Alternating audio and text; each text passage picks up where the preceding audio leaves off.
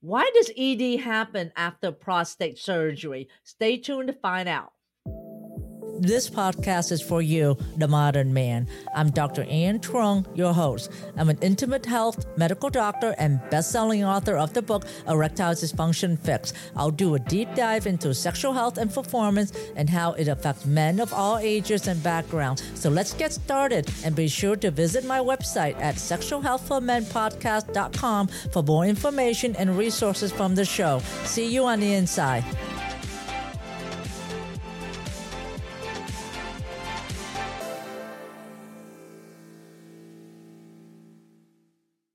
Erectile dysfunction can occur after prostate surgery. Why is that? I'm going to talk about it in this episode. Stay tuned. You're going to get a bonus at the end. So, the prostate is like a little rubbery, small gland that is the size of a ping pong ball or size of a walnut. Is located deep in the inside of your groin between the base of your penis and the rectum. So I'm going to show you a little slide here of what the prostate looks like. This picture is like as if I slice a man's body in half, looking at sideways view. So you see the penis and then this gland, uh, it's a gray side, that's the prostate. And right behind that is a sac called the seminal vesicles. That's where semen are made.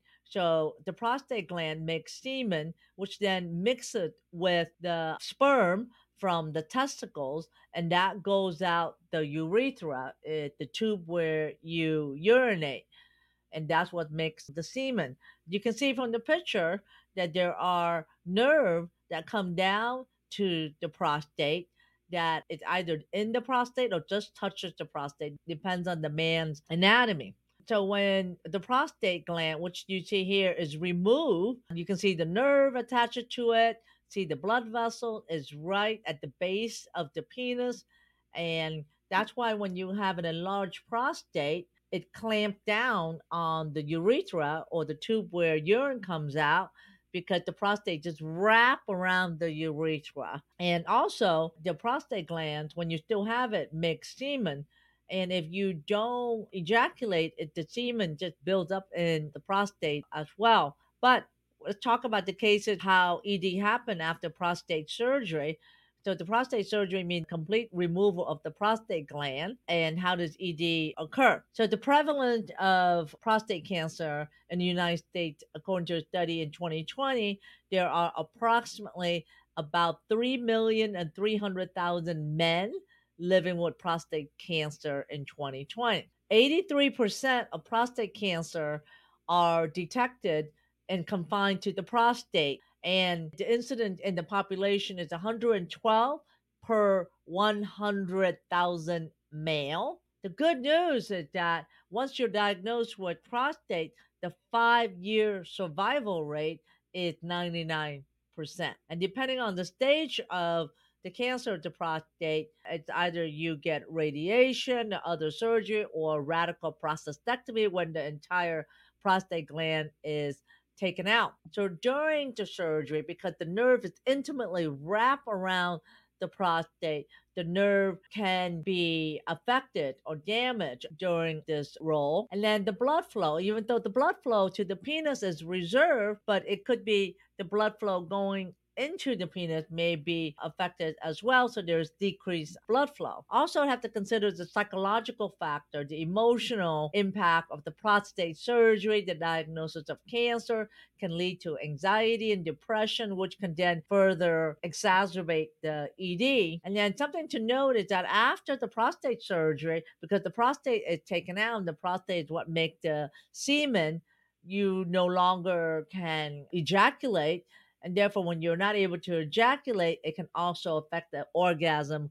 quality as well. The good news is that there's a gradual improvement that it may take up to a year to regain some of the erectile function and sometimes even longer. So let's talk about some strategies for penile rehab after prostate surgery. The number one thing, aside from just taking ED medication, either Viagra or Cialis, is consider using a penis pump. Think of the penis pump as taking the penis to the gym. You want to now get the penis back into shape again because it hasn't been used. There's a study that was done in the Cleveland Clinic that looked at using penis pump after radical prostatectomy, and they looked at 109 men.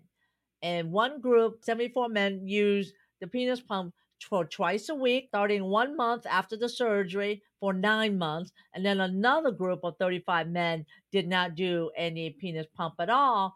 And what they found was that in the group that use the penis pump, and the penis pump, what it does is that it brings in blood flow to the penis and it stretches the penis muscle. It brings oxygen in. It actually prevents the penis muscle from contracting or being atrophy or even shrinking.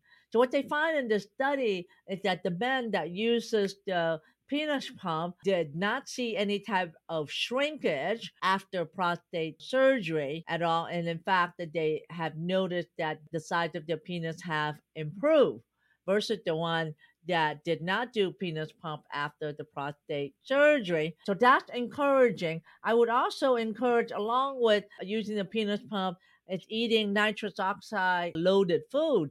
And most of it come from beets and crunchy vegetables a lot of a lot of vegetables and also avoiding toothpaste that has fluoride in it. I recommend using a non-fluoride mouth rinse and you can check the link to my store about these mouth rinse here but if you have non-fluoride it doesn't kill the bacteria in your mouth and allow you to make more nitrous oxide I also recommend taking nitrous oxide lozenge like this one. You can find it again at my store here, the Modern Man Club. And the lozenge, you just put a little round lozenge in your mouth underneath your tongue, let it melt. And what it does is it gives you more nitrous oxide. What does nitrous oxide do? A nitrous oxide open up blood vessels so that way more blood flow flow to the organ, particularly the penis. So you have three things that you can do: the penis pump, eat beets and crunchy vegetables and the supplements of nitrous oxide and also non-fluoride mouthwash. Avoid taking antacids such as Pepcid or Zantac or Nexium because that can also decrease your nitrous oxide as well. So there are things that you can do for penile rehab after prostate surgery aside from just taking ED medication. And to summarize, ED is very common after prostate surgery, likely due to nerve damage and changes in blood flow. But it's important to know that there is recovery and treatment options that's available that I've just mentioned. Having said that, I hope you enjoyed this episode. I would really appreciate it if you leave me a review and comment and like let me know what you think of this episode. And also follow down the link below. I have a link to go to my book called The Five Common Mistakes Men Make When Facing ED. And then I will show you how to restore your sex life again. So, having said that, the modern man, know that you can love and live a happy life. And I will see you in the next episode. Are you struggling and frustrated in finding a solution for ED? Well, I have just the thing for you. It's called the Modern Man Club, led by yours truly, Dr. Anh. Together, we're redefining male sexuality and embracing a holistic approach to overcoming ED without medication or surgery. I will provide a protective environment for a community and proven strategy to overcoming ED. It is a safe place, expert coaching by me and my team. We provide holistic approach to overcoming ED and an empowering community of men with ED supporting one another and lots and lots of educational resources. Visit mensexualityclub.com at the link here on my right and connect with us and reclaim control over your sexual health. I'll see you there. Thanks for listening to the Sexual Health for Men podcast. If you love this episode, then please take a screenshot on your phone and post it on Facebook, Instagram, or wherever you post. And be sure to tag me and let me know why you like this episode and what you like to hear in the future. That will help me know what's great for you, and I would love to give you the most incredible free gift designed to help you improve performance quickly go to my website at sexualhealthformenpodcast.com to get the book, The Five Common Costly Mistakes Men Make When Facing ED. I would appreciate it if you subscribe, leave a review on Apple Podcasts or wherever you listen, and just know that you can have sexual vitality for life. I appreciate you. Until next time.